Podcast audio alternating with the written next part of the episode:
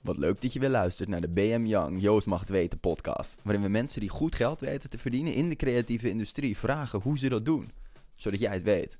En jij je voordeel ermee kan doen. Dat soort feiten heb ik altijd verzameld. En onze zestiende gast is bijna zowel de uitvinder van de entertainmentjournalistiek op tv... Ik had eigenlijk een vak ontwikkeld waarvan ik niet wist dat bestond. als theaterproducent. Dat je zit en denkt, wow. Na de toneelschool Amsterdam heeft hij als acteur in verschillende cabaretgroepen gezeten. Kan wel performen. Tot hij Showtime ging presenteren. Het eerste echte entertainment nieuwsprogramma op tv. En in het begin was het hopeloos, hoor, want ik zat op tv, het zag er niet uit. Daarna was hij het gezicht van RTL Boulevard met een hoop onthullingen en dagelijks meer dan een miljoen kijkers en later nog eventjes van 6 Inside. Vond het ook echt belangrijk. Met zijn televisieinkomsten ging hij theater maken onder de naam VNV Entertainment. En ja, ik ben wel ambitieus. Dit werd verkocht aan Joop van den Ende, fuseerde tot Stage Entertainment, waar hij nu directeur is van de Nederlandse tak en komt met musicals als Lazarus, Anastasia en Mamma Mia. Het is een business. Het is ook een kunst. Hier is, vanuit het kantoor van Stage Entertainment, niemand minder dan de koning van de entertainmentjournalistiek, Albert Verlinde. Yes, Albert. Goeiedag. Tof dat je tijd hebt weten vrij te maken. Ja, je moet de jeugd ook altijd eventjes zien, hè? Dus dat is belangrijk. En spreken. En eh, nou, wie weet heb ik nog wat zinnigs te zeggen ook. Ja, een stukje wijsheid delen voor de mensen. Ja, dat gewoon. zou mooi zijn. Ja. Eh, hoe voel jij jezelf meer? Een showbiz-deskundige of toch een theaterproducent? Eh, toch een showbiz-deskundige. Nog Eh, steeds? Ja, ja, ja, maar dat komt omdat eh, het met elkaar te maken heeft. Kijk, natuurlijk theaterproducent, als ik probeer uit te leggen wat dat is, dan is dat producties maken. Natuurlijk doet een team dat, maar ik stuur dat aan. Dus dat betekent dat je creatief bezig bent, maar je bent ook bezig met het financiële aspect ervan. En je bent ook bezig met de marketing ervan en het PR ervan. En eigenlijk kan ik dat allemaal alleen maar doen omdat ik een, een soort kennis heb opgebouwd. En zo kom ik terug bij dat showbiz-deskundige. Een kennis heb, heb opgebouwd waar het allemaal terugkomt in dit vak. Ehm, toevallig heb ik net voor, voor eh, iemand eh, geschreven die zei: wat, waar moet een theaterproducent nou aan voldoen? Wat, wat adviseer je? En toen zei ik: eigenlijk moet je alles een keer gedaan hebben. Je moet een keer licht en geluid bij iemand gedaan hebben. Je moet een keer meegelopen hebben backstage. Je moet een keer je eigen decors nou getimmerd hebben. Om, om te weten uiteindelijk wat alles bij elkaar houdt. En dus dat entertainmentdeskundige, daar ben ik. Dus je moet op alle vlakken, wil je een goede theaterproducent zijn, wil je, moet je eigenlijk van alle vlakken wel een beetje weten Ja. wat je aanstuurt. Anders Ja. kan je het ook niet goed aansturen. Nee, nee, want je doet dan ook geen recht aan het vak wat je tegenover je hebt. Hè? Dus als iemand heel goed marketing doet of heel goed PR doet, ja, dan kan ik alleen maar blind varen op wat iemand zegt. Maar als ik zelf ook nog gevoel, ervaring heb en dat op een goed level met die persoon kan delen, kunnen we nog verder komen. Maar kan jij, heb jij echt nu inmiddels echt verstand ook van boekhoudingen? En van, Heb ik van altijd financiële... gehad. pl- Ja, echt? Ja, dat is heel gek. Ik denk dat ik even de weinige artistieke types ben die dat heeft. Want je hebt gewoon, ik zeg gewoon, ik Ja, heb het ook toneelschool. gedaan, toneelschool ja, gedaan. Ja, maar het rare aan mij is dat, en dat had ik al heel snel. Ik heb echt gemerkt heel vroeg dat ik wel een gevoel heb voor, voor, voor geld en voor begrotingen. Maar dat kwam omdat ik vanuit die toneelschool, Kleinkunstacademie, ging zelf een cabaretgroep doen. En eigenlijk, ja, je kunt Anastasia doen of Lion King, of je kunt Cabaret Boomerang doen. Aan het eind van de rit is gewoon een begroting maken. Is het, kijk, hopen dat je genoeg inkomsten krijgt en je hoopt wat winst te maken aan het eind van de rit. En ik heb altijd, als ik met accountants zat, of controllers, hoe je het verder noemen wil, dan kan ik precies aanwijzen waar iets mee is. Dan zeg ik, maar wat is dit dan? Dan zeg je, ja, dat klopt, we hebben heel lang over zitten praten. Dat staat er op die manier in. Dus ik heb er wel een soort gut feeling voor. Dus eigenlijk is het echt, als je, als je wil ondernemen, een studie naar accountancy... of dat je echt een hele specifieke richting opgaat, niet eens echt nodig. Nee, sterker nog, ik vind eigenlijk dat je dat niet moet hebben. Ehm, ik vind dat je, dat je heel basis, zoals iedere drogist werkt, moet denken: inkomsten, uitgaven en, en wat is mijn verwachting van winst. Dat anderen daar hele ingewikkelde boekhoudkundige programma's, filosofie, marketingopleiding voor hebben, is prima. Maar jij moet gewoon weten wat de basis van de rekenen is. En dat is, nou ja, optellen, aftrekken en ergens op uitkomen. Dus toch gewoon doen. gewoon doen. Ja. Nou, iets anders. Ik kwam tegen eh, een quote van jou. En jij zei, ik heb vanaf het begin van mijn tijd op de toneelschool gebruikt... om in contact te komen met de entertainmentwereld. ja. Wat in die entertainmentwereld trok Albert zo aan? Ja, eigenlijk om te beginnen de historie. Ik ben altijd heel erg door de geschiedenis van, van theater en televisie ben ik geïntegreerd geweest. Ik heb dat, als kind vond ik het al leuk om de televisiegids te lezen en te onthouden wie het geregisseerd had, wie erin speelde. Dat is idioot. En was dat dan de glamour? Of was, was het Nee. het feit dat je het aan veel mensen kan uitzenden? Of was het gewoon puur interesse in het feit entertainment? Ja, en willen weten wie dat moois gemaakt had. Ah. Eh, hè, Hamelen, dat weet iedereen nog dat. Nou, ja, misschien jij net niet meer, maar dat was een tv-serie met Rob de Nijs. En, en, maar dat Tineke Roeven dat regisseerde, ja, ik weet dat. Achteraf blijkt ook echt de eerste vrouw geweest te zijn die zulke grote dingen regisseerde. Nou, dat soort feiten heb ik altijd verzameld. Altijd. En, en dan heb je het nog over feiten. Dan heb je het over, over de feiten van de televisiegids. Maar hoe, hoe, maak je, hoe maakt hij die stap naar echt een netwerk creëren? Want dat zegt die quote eigenlijk Ja, ook. Door, door nou ja, bijna met beide handen aan te grijpen dat ik mensen tegenkwam en tegen kon komen. En ik leerde op de Kleinkunstacademie, leerde ik nou ja, eh, leraren, leraressen kennen die weer mensen in het vak kenden. Dus ik heb heel snel, zat ik ook bij, bij eh, grote oude mensen. Connie Stewart, ja, die is 100 geworden uiteindelijk. was een musicalster. Daar zat ik gewoon op de bank om te praten als, hè, als jongetje van 20 van... Oh, hoe was dat toen? En eh, ik, ik zocht het allemaal op. En hoe kwam je daar terecht? Aanbellen, mails sturen, Nou, gewoon brieven, ja, mails brieven in die Ja, tijd. bellen en, en een brief sturen en vragen of je langs kon komen. En zeiden En heel veel mensen niet... Albert, ga naar huis, wat doe je hier? Ja, het rare is dat, dat ik er ook wel geboft heb. Kijk, nu is het massaal. Hè? Ik bedoel, je weet hoe het is. Tegenwoordig kun je op honderd manieren met het vak in contact komen. En wil iedereen het. En toen ik het wilde, was het nog een soort verborgen wereld. Daarom wilde ik ook die Kleinkunstacademie doen. En die toneelschool. Want nu doe je mee aan een talentenjacht. Of je gaat naar castingbureaus. Toen ik op die school zat, toen ik naar die school toe ging... had je niet eens castingbureaus. Eh, je had eh, twee televisiezenders. Je had twee tv-series per jaar, dat was het wel. Dus die wereld is daarna zo ontploft. Dat, eh, en dat is fantastisch om mee te maken. Maar het is ook heel leuk om, om mee te maken toen het nog een heel klein wereldje was, snap je? En, en hoe kom ik daartussen? En daarvoor heb ik die Kleinkunstacademie toneelschool gewoon ongegeneerd gebruikt. Misbruik misschien wel? Ja, Nee. misschien wel, dat wou ik niet zeggen. Ik denk, laat, dat- laat jou dat maar zeggen. Ja. In, in die tijd kon je dus gewoon... eh, eh, eh, wa- was het iets, iets, een gesloten wereld, maar als je dan mailde, werd het, werd, Ja. viel het meer op. ja. Hoe zou jij in deze tijd adviseren aan studenten, aan mensen die in die entertainmentwereld willen komen, om dat te doen? Ja, misschien toch probeer het maar. Probeer maar op mensen af te stappen. En niet zozeer omdat je fan van ze bent, maar omdat je denkt: ik wil van jou iets leren. Eh, ik, ik denk dat iedere artiest en iedere producent het hartstikke leuk vindt als je iemand tegenkomt die echt wat wil weten. En dat is inderdaad wat anders dan dwepen met bekende mensen. Dat is gewoon als je denkt: iemand spreekt mij aan op mijn vak. En hoe ik dat ontwikkeld heb en hoe ik dat door kan geven. Ik denk dat dat gewoon de tip is. Probeer dat toch te doen. Maar goed, wie zeg ik het? Je hebt op, hè, op toneelschool gezeten. Ook daar zie je dat acteurs en regisseurs en dansdocenten heel graag hun kennis door willen geven. En dat een gesprek over je vak is eigenlijk leeftijdsloos. Misschien is dat het wel. Denk leeftijdsloos. Wat bedoel je daarmee, sorry? Eh, het maakt niet uit of je met iemand van 60, 80, 40 of 20 zit te praten. Als je allemaal hetzelfde vak vertegenwoordigt en daarvan houdt, maakt dat niks meer uit. En dan op een gegeven moment heb je dat netwerk. En dan mag je Showtime gaan presenteren. Het wordt veel gezegd dat jij daar een nieuw genre op tv eigenlijk ontwikkeld hebt. Hoe Ja. zou je dat genre zelf omschrijven? Entertainmentjournalistiek. Ja, je kunt het je niet meer voorstellen, het bestond niet. Toen ik bij de AVRO werkte, heb ik een paar jaar als, als producer gewerkt. Heb ik een rapport geschreven, jawel, ik was 24. De AVRO als entertainmentomroep. En er zat zo'n programma eigenlijk al in mijn opzet. Die hebben toen een poging gewaagd. Zijn zes afleveringen geweest van AVRO's Entertainment Magazine. Maar het bestond dus niet. Ook niet internationaal. Ja, dat wel. In Amerika had je Entertainment Tonight en Entertainment Weekly en Access Hollywood en al die soort rubrieken. Maar we hadden filmprogramma's, dat was het een beetje. We hadden de vijf uur show of koffietijd, waar ook artiesten voorbij mochten komen. Maar eigenlijk zei ik altijd, luister, op sportgebied heb je ook studiosport. Eh dus waarom zou je op entertainment vlak, wat zo'n business is, want iedereen gaat naar films, iedereen koopt cd's of downloadt of zit op Spotify. Het is een business. En over die business moet je informatie kunnen delen. En dat is mijn onderbouwing geweest om vanaf het allereerste moment in te zetten op entertainment-rubrieken. Dus jij ging naar je baas toe of je ging naar de Ja. Toe en zei je... Dit ja, dit moet je doen. Ja, buiten mijn baas om. Was een beetje, ik stapte meteen naar de directeur, Boudewijn Klap toe. Die heel aardig was, maar toch iets had van... nou Albert, je mag niet buiten je chef om naar mij toe... eh, Ja, dit is geen tip voor de luisteraar. Nee, zo werkt dat niet. Nee, soms moet je de regel... Aan de andere kant straalde het blijkbaar zoveel ambitie uit... dat hij er heel goed mee omging. Eh, maar ik zag het dus zitten. En eh, het bijzondere is dat ik van de AVRO heb ik een presentatiecursus gekregen... en een productiecursus en een redactiecursus, alles gehad. Maar er kwam niks voor mij op presentatiegebied.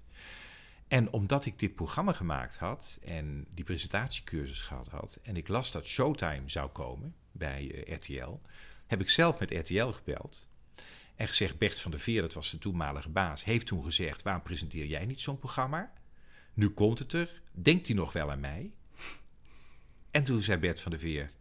Goed idee, laten we maar langskomen voor een screentest. En toen kreeg ik als volstrekt onbekende Nederlander de kans...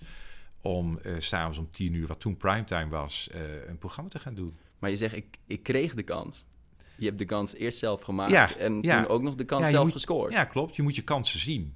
En dan moet je het waarmaken. Kijk, als ik alleen maar gezegd had, Bert, denk aan mij. Maar ik vond, ik vond de gedachtegang wel kloppen. Eh, en misschien is dat ook wel een tip. Als jouw gedachtegang klopt, als je denkt, het- mijn vraag aan jou klopt nu, want die is zo en zo en zo onderbouwd. En daarom meld ik mij aan voor dit programma. Dan maak je een stuk meer kans dat je, dat je alleen maar op televisie wil komen. En, en, en wat maakte jou zo goed daarin? Je kreeg dus de kans, je mocht het doen. Nou, je maakte de kans, hebben we, Ja, hebben we net ja, gezegd. Maar ja. toen zat je er. Ja. Wat maakte jou er goed in? Ik denk toch die kennis. Hè, wat ik eerder zei, dat ik die televisiegidsen las en dat ik alles volgde. Eh, ik had eigenlijk een vak ontwikkeld waarvan ik niet wist dat bestond. Entertainmentdeskundige. Dus ik had door, door als jongetje en als puber en op die Kleinkunstacademie mensen te zien, verbanden te leggen, internationale producties te zien, had ik een vak ontwikkeld en dat nam ik mee in dat programma. En in het begin was het hopeloos, want ik zat op tv, het zag er niet uit. Maar ik heb altijd mensen om me heen gehad dat ook als ik mezelf volstrekt verkeerd presenteerde, en dat deed ik in Showtime, ik, ik liet anderen eh, mijn identiteit bepalen. Eh, dus ik werd opgemaakt op een manier, mijn haren werden gekleurd, ik kreeg hele felle jasjes aan, dat ze dachten, we maken een programma zoals het in Amerika bestaat. En we hebben die jongen, ik was toen 30, eh, en die hebben we. En die laten eruit zien als een Amerikaans presentator. Maar dat was ik helemaal niet. Dus ik zat een autocue voor te lezen en ik zat in beeld. En dat is een andere tip die ik heb. Alsjeblieft, laat nooit anderen met jou aan de gang gaan. Eh, durf te zeggen, nee, dit ben ik niet. En ik ben niet de meest swingende presentator voor Nederland. Maar ik, ik was ook niet die truttige Amerikaan die daar zat. Ken werd ik toen genoemd, van Barbie. Eh, eh, dus, en daar heb ik heel snel ben ik gaan knokken om aan dat imago, om, om, om daar vanaf te komen. Door zelf items te gaan draaien, door eindredacteur te worden van het programma. Ik ben gewoon gaan zorgen dat mijn inhoud verdiepte, verdiepte, verdiepte.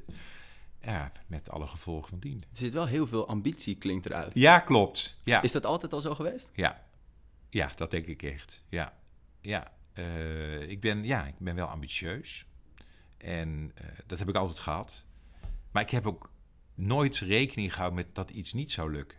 Is dat wat ik bedoel? Ja, oogkleppen Eh, op een Ja, oogkleppen op. Die kleinkunstacademie, die toneelschool, gaf ik me voor op. En ik heb er nooit rekening mee gehouden dat me dat niet zou lukken.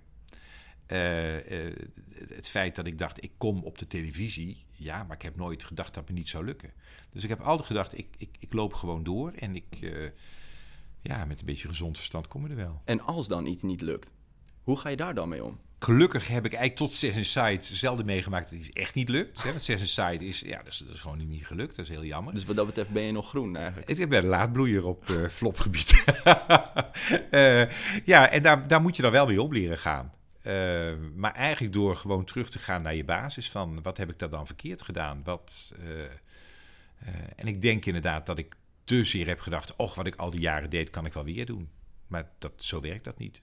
Nu is het vak eigenlijk, wat jij deed, eh, je mening geven over gebeurtenissen, over mensen. Ja, Is jouw mening dan meer waard dan eh, de mening van, eh, of, of breng je het amusanter, of heb je meer kennis erover, of wat is dat? Nou ja, ten eerste denk ik dat ik de eerste was die het deed. Dus Ja. daardoor viel het op.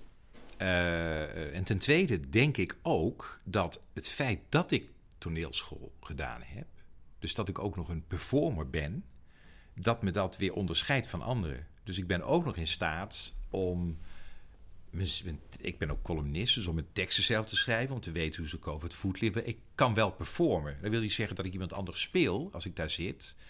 Maar ik heb natuurlijk wel een enorm instinct ontwikkeld van wat een grap is en wat een stilte is en waar emotie zit en waar boosheid zit. Ja, ik denk dat ik dat vak, hè, dus eigenlijk zijn het, zijn het drie vakken die, die elkaar aan begonnen te vullen. Die kennis die ik had, die, die opleiding die ik van de toneelschool Kleinkunstacademie heb gekregen. En uiteindelijk televisiepresentator, het kwam allemaal bij elkaar. Het lijkt me wel bijzonder lastig dat je uh, dus dat netwerk hebt. Je kent al die mensen. Uh, de, je vrienden zitten in dat vak. Je bent theaterproducent. En dan sta jij elke avond voor, voor 1,2 miljoen mensen Ja. over die mensen, je collega's, je vrienden, eh, je eigen producties, je eigen zender Ja, te praten. ja. Was dat niet soms een enorme probleem met welke pet je op had? Ja. Ja, ja. Eh, en daar kan ik nou een heel mooi antwoord op geven van nee, als je dat goed scheidt, dan is dat... eh, dat is ook zo, je probeert er heel goed mee om te gaan. Maar het, is natuurlijk wel... Dat heb ik ook ontdekt toen ik ermee stopte. Er was natuurlijk wel een soort... Ja, verkniptheid wil ik niet zeggen, maar het was... Er was iets gebeurd waardoor je altijd op je hoede was. Als je iets hoorde, dacht je, kan ik het nou zeggen of niet? En dan ging ik daarna weer bellen. Je hebt dat toen verteld, dan kan ik dat zeggen. Ik vroeg het wel altijd. Ik ging niet zomaar wilde weg wat roepen. Maar je merkt toch, sinds ik dat programma niet meer doe, dat de gesprekken met collega's heel anders worden. Ja, want je had wel macht. Je had wel macht, snap je? En dat was ook leuk, want aan de andere kant hebben heel veel mensen er vrolijk gebruik van gemaakt. Want als je in Boulevard zat, dan zat je in ieder geval met je theaterproductie, of met je film, met je tv-productie. In dat programma kon je reclame maken. Ja, als er weinig gebeurt is het geen nieuws. Maar als, je iets, als iets heel goed gaat of iets heel slecht gaat, dan is het tof om te melden. Ja, maar het is ook wel eens gebeurd dat, dat producties, nou ja, en bijvoorbeeld was een keer een heel mooi programma Telkens Weer het Dorp, van, met, met liedjes van Friso Wiggersma. En daar riep ik echt in Boulevard hoe fantastisch dat was. Een hup, daar ging het. Snap je? Dus je kon je, je kon je invloed ook aanwenden aan de ene kant om die leuke primeurtjes te melden, maar ook om soms te zeggen, jongens, ga er nou eens naartoe, dat is mooi. Ja, En dat vond ik er leuk aan. dat was toen bij RTL Boulevard, dus RTL. Ja, Als er dan iets bij een collega bij RTL gebeurde, wat toch, daar moet je ook eerlijk over verslaan als journalist. Is dat dan niet heel lastig om daar een negatieve mening over te geven? Nee, eigenlijk niet. Omdat ik altijd gezegd heb, mensen mogen over, over mij ook een negatieve mening hebben, snap je? En ik weet niet of de mening negatief is. Het is een mening over iets wat je, wa- wat je doet, wat je gezegd hebt. Als je nu bij RTL kijkt, allerlei dingen die er gebeuren met de villa. En dan denk ik, ja, een beetje een... een, een Je was eigenlijk zelfreflectie aan het doen voor RTL. eigenlijk wel. nou, maar het is ook heerlijk. Ja, Dat je, je, kunt, je kon namelijk ook op die manier... eh, als ik namelijk heel hard uitpakte op iets... dan hoefde de chef zelf het niet te doen, zou ik maar zeggen. Snap Ja. je? Dus dat heeft ook nog een soort... Je hebt altijd die bliksemaflei die daar staat. Ja, het is ook schande ook wat hij geroepen heeft, weet je wel. Of het kan ook helemaal niet. Of, maar het was wel gezegd. Dus het gaf ook wel de zender een soort dynamiek mee. Eén quote, toen ik hem hoorde, is die me altijd bijgebleven. Ik ben benieuwd wat je ervan vindt. Dat- Die is van eh, de vrouw van Franklin D. Roosevelt. Eh, en eh, eh, Eleanor Roosevelt. Great minds discuss ideas. Average minds events. And small minds people. Ja, Wat vind je van die quote? nou, hij is heel mooi. Alleen denk ik dat, dat het niet zo eh, rechtlijnig is. Hij klopt wel. Maar aan de andere kant denk ik wel dat iedere mind weer heel divers is. En dat je soms over, eh, over mensen praat en andere momenten weer over ontwikkelingen. En dan op, ik denk dat het eerder heen en weer schuift. Ja. Ik wil Eleanor niet beledigen, maar ik denk... ik praat ook Ze op personen. om ja, ze de draait zich om. Ze zoekt een vriendin of de man erbij, dat maakt niet uit. Eh, maar ik denk inderdaad dat het veel gemengder is. Ja. Ja. Dat het soms om ontwikkeling ging en soms om mensen. En Ja. Soms om, ja. Ja, ja. Ik, ik, ik vraag me af, je, ehm, op een gegeven moment ben je dan zoveel aan het vertellen over de PR van mensen. Wat heb jij geleerd uit die tijd over PR? Ja, het enige wat ik geleerd heb, altijd open zijn. Altijd open zijn in PR. Natuurlijk wel tot een bepaalde mate wat je wel of niet wil vertellen. Maar in principe, ja, als er iets gebeurt, dan ben er maar open over. Dan vertel het maar. Ook, ook bij positieve berichten? Ook bij positieve, maar ook bij negatieve berichten maakt niet uit. Dat denk ik echt. Ik denk dat, dat PR gewoon is... Oké, nou, dit is gebeurd, inderdaad, maar dit en dit en dit. Ja, volgens mij is dat het enige wat er... eh, Wat er te melden valt ja, eigenlijk en over. wat, wat, wat je ook wel helpt. Want dan is het maar naar buiten. De wereld is zo klein tegenwoordig. En ze hoeven niet alles van je te weten. En van mij weten mensen ook niet alles. Maar soms, als er al iets naar buiten is, kun je maar beter denken... nou ja, dan we maar vertellen dat dit het verhaal is. Nou, ja, dat wordt zie het je ook. Kijk laatst bij. Marco Borsato. Hè, dat, misschien zou dat tien jaar geleden... Hè, dat hij eh, met, met, hoe heet zij... die, die Iris eh, hond iets gehad zou hebben eh, ooit... ja, dat hij meteen een communiqué uitdoet. En zegt, ja, dit is gebeurd. En dit en ik, ja, klaar ben je ook na één dag. Wat ik heel knap vond, was ik zat dan als jonge jongen te kijken naar de tv. En dan kwam er een voorstukje over iemand waar ik nooit aan dacht. Iemand die mij in principe niet boeide. Over nieuws wat ik had kunnen missen. En dan Ja. brachten jullie het op zo'n manier dat ik dacht... als ik die reclame niet afkijk en kijk wat er precies aan de hand is... Ja. dan kan ik me morgen niet vertonen. Ja, heb het was dan een geen idee. Ja, ja, ja. Hoe deden Ja. jullie dat? Nou ja, dat is, het is ook een kunst eh, om juist de verhalen, juist als het over artiesten gaat, dat je denkt, waar gaat dit over? Om, om het verhaal toch wel belangrijk te maken. En, en misschien is het ook wel dat je het echt belangrijk vindt. Ik vond het ook echt belangrijk. Je zat helemaal diep in Ik die zat wereld. er diep in en het, voor mij was het, was het van belang dat het goed verteld werd, dat het goed geteased werd. Dat het, dat, ja, ik vond het gewoon belangrijk. Het was mijn vak, dat was wat ik aan het doen was. En ik denk dat je dat als kijker voelde. Zo van, nou, en we weten ook allemaal dat het helemaal nergens over ging. Dat als ik je nou vraag, waar ging dit over, weet je het dan niet Nee. eens meer. Maar op dat moment... En misschien was ook toen de koffiemachine nog wel iets belangrijker dan nu. Hè. Nu hebben- zitten we overal te kijken en op, op iedere eh, eh, iPad of telefoon komen dingen binnen. Dus je hebt niet meer dat centrale kijken. Dat is een beetje verdwenen. Maar toen vond ik het wel heel leuk om midden in die koffiekamer te zitten en, en nog een leuk verhaal te vertellen. Zou zo'n programma, als jij dat toen deed, nu nog steeds kunnen? Nu heel veel op social media bekend Mhm. wordt en iedereen non-stop nos.nl aan het refreshen is. En Ja, ja ik vind het. Ik denk nee. Nee, ik denk dat het lastig is.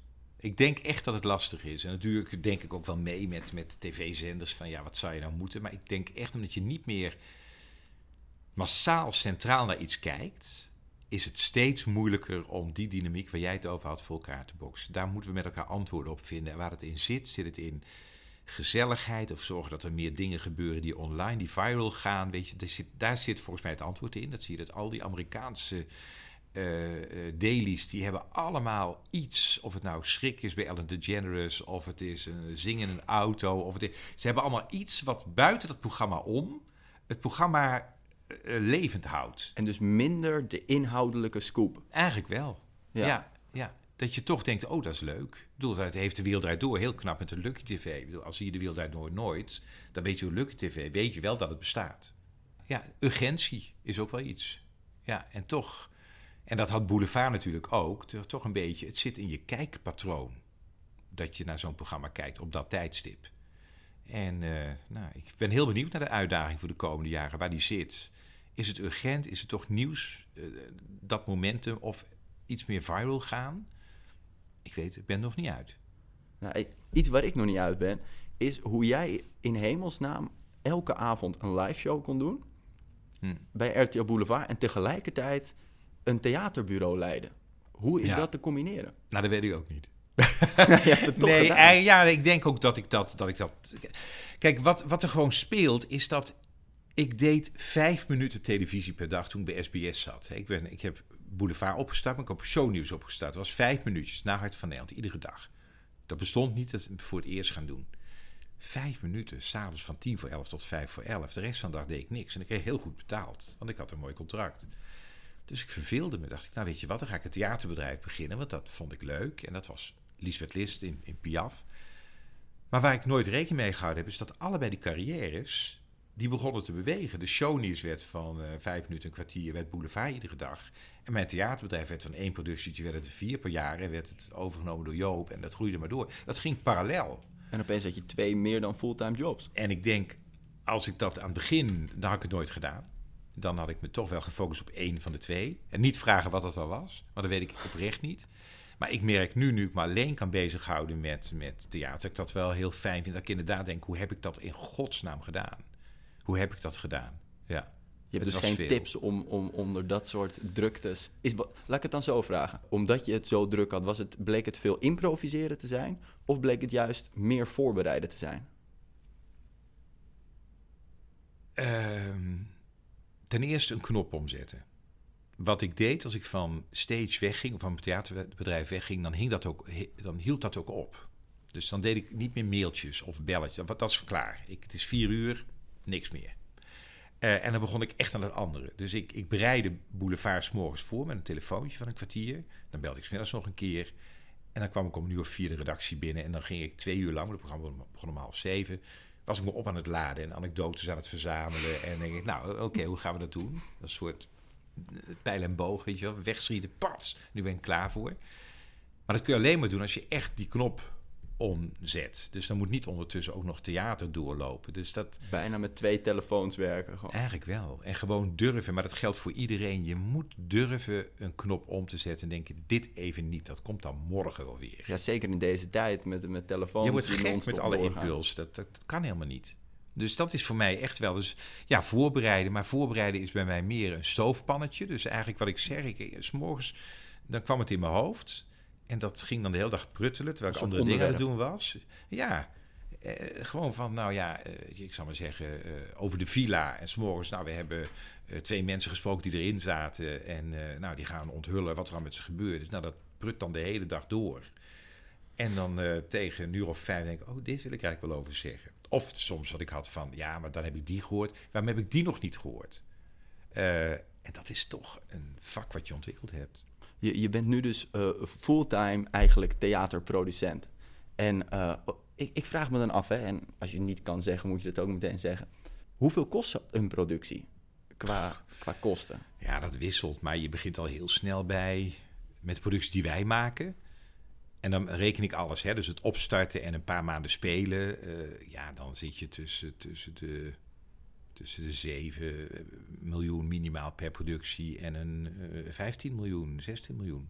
Ja, dat zijn wel ja, enorme bedragen. Best bedragen. Ja. Zeker als je je dan bedenkt dat, uh, nou, jij krijgt het idee, of hier mensen op kantoor krijgen het idee, en dat wordt dan ontwikkeld en dan wordt er gerepeteerd, en dat er dan één avond is. Ja, de première.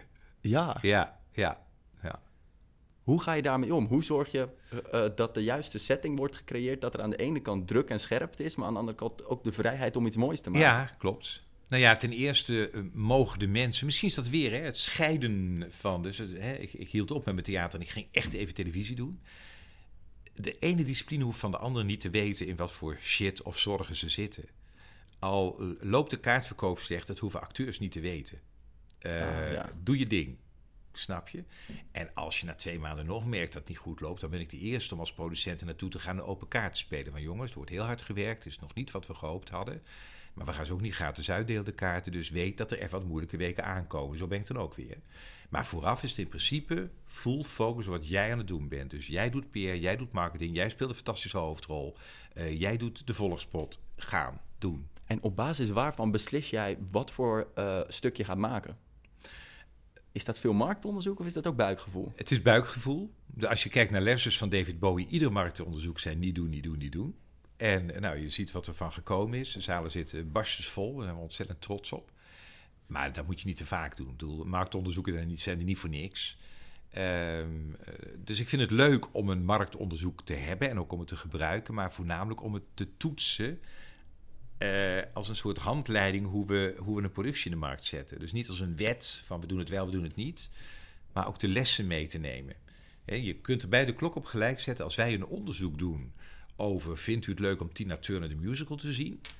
Dan automatisch zul je antwoorden krijgen van moet daar ook wel een musical van komen? Dus je kunt de klok op gelijk zetten. Dat wil niet zeggen dat mensen niet willen zien, maar die, dat hebben ze altijd een beetje ook in hun hoofd zitten. Nou, dat neem ik allemaal mee in het hele PR-marketingplan. Uh, en ja, dus het is niks leuks om dat te doen eigenlijk. Want wat, wat maakt dat zo leuk? Ja, om echt met elkaar te zoeken, wat is het nou? Wat maakt nou dat je naar Tina Turner toe moet? Of wat maakt dat je naar Anastasia toe moet? Of, en al die handicaps meenemen. Zo van, ook lessers, David Bowie, ik bedoel, Ivo van Hoven, uh, alternatief, urban. Uh, maar ga ervoor naar Amsterdam, ga het zien. Ja, dat betekent dat, dat wij met elkaar heel goed de, de gedachte moeten hebben. Wat, het, wat is het verhaal wat we willen vertellen? Wat is de, wat is de crux? Waarom moet je daar naartoe? wat is de hoek? Wat, is... is... de hoek? Het is omdat dat het, het anders is, je oprecht verrast wordt. En alles wat je ooit dacht van musical, dat is het niet. Maar bij Anastasia is het juist alles wat je verwacht van musical is het, snap je? Dus ben je allergisch voor musical, niet daar naartoe gaan. Want meer musical Anastasia wordt het niet. Uh, en dat vind ik leuk. En bij Tina is het natuurlijk wel op de hits gaan zitten... maar het is ook een dramatisch leven wat ze, wat ze heeft. Dus steeds zoeken, waar zit mijn verhaal? Nou, ik vind het mooi om te zien hoe enthousiast je ervan wordt als je erover vertelt. Ja, ja, maar dat is ook... En anders kan ik het niet volhouden. Maar het is echt waar. En ik roep het hier intern ook altijd. Ik doe natuurlijk al heel lang... Ook ben ik theaterproducent. Ik denk dat is ook al twintig jaar inmiddels Maar ik zeg ook altijd, wij moeten onszelf ook verrassen. Want als wij onszelf niet verrassen, hoe kunnen we dan het publiek verrassen? Is een stuk pas goed als Albert Verlinde op de première zit en denkt: damn, hier, hier ben ik blij dat ik in de zaal zit? Of is Ja. een stuk goed als, het, eh, als de kaartverkoop top gaat? Nou ja, de, de combinatie is het perfectste. Daar Ja. wordt iedereen blij van. Maar wat ik meegemaakt heb met een Lion King, met een Bodyguard, met Annie G. Schmid, met Lazarus. bedoel, dat je zit en denkt, wow. Het, dit, dit, ja, ik zit hier gewoon blij te kijken. En dat, ja, dan... De eerste tien minuten heb ik stress. En na tien minuten denk je, lekker. Ja, Eh, ehm, je bent volgens mij meer een, eh een creatieveling, als ik het zo hoor, dan echt een zakenman. ja, Of vergis ik me daarin? Ja, nee, ik ben ook zakelijk, maar mijn- de, cre- de, de creatieve kern is waar ik alles vanuit doe. Dat is waar ik van hou. En ook al is het zakelijk, vertaal ik hem nog naar die creatieve kern. Dan als allerlaatste vraag: Ja. wat is het beste advies dat jij mee kan geven aan de luisteraars op basis van wat jij hebt geleerd vanaf de toneelschool tot aan Showtime, RTL Boulevard, Zes Inside, Stage Entertainment? Eigenlijk is het, ga af en toe eens voor de spiegel staan en zeg, doe ik nog steeds wat ik leuk vind? Of ben ik daar te ver van weggeraakt? En als het antwoord is, ja, jij doet nog steeds wat je leuk vindt, doorgaan. Dankjewel. Alsjeblieft. Perfect. Bedankt voor het luisteren naar alweer de zestiende aflevering van de Joost Mag Het Weten podcast. Je kan nog steeds liken, reviewen, delen, sharen. Alles. Het kan nog steeds. Doe dat vooral. En dan zijn wij na een korte winterstop vanaf 9 januari weer in jouw oren te vinden met nieuwe afleveringen, een nieuw jaar, goede jaarwisseling en tot dan. Deze podcast werd mede mogelijk gemaakt door Broadcast Magazine. Naast een vakblad in print, uitgegroeid tot een breed platform aan activiteiten waarmee de slogan midden in de media alle recht wordt aangedaan. Kijk op www.broadcastmagazine.nl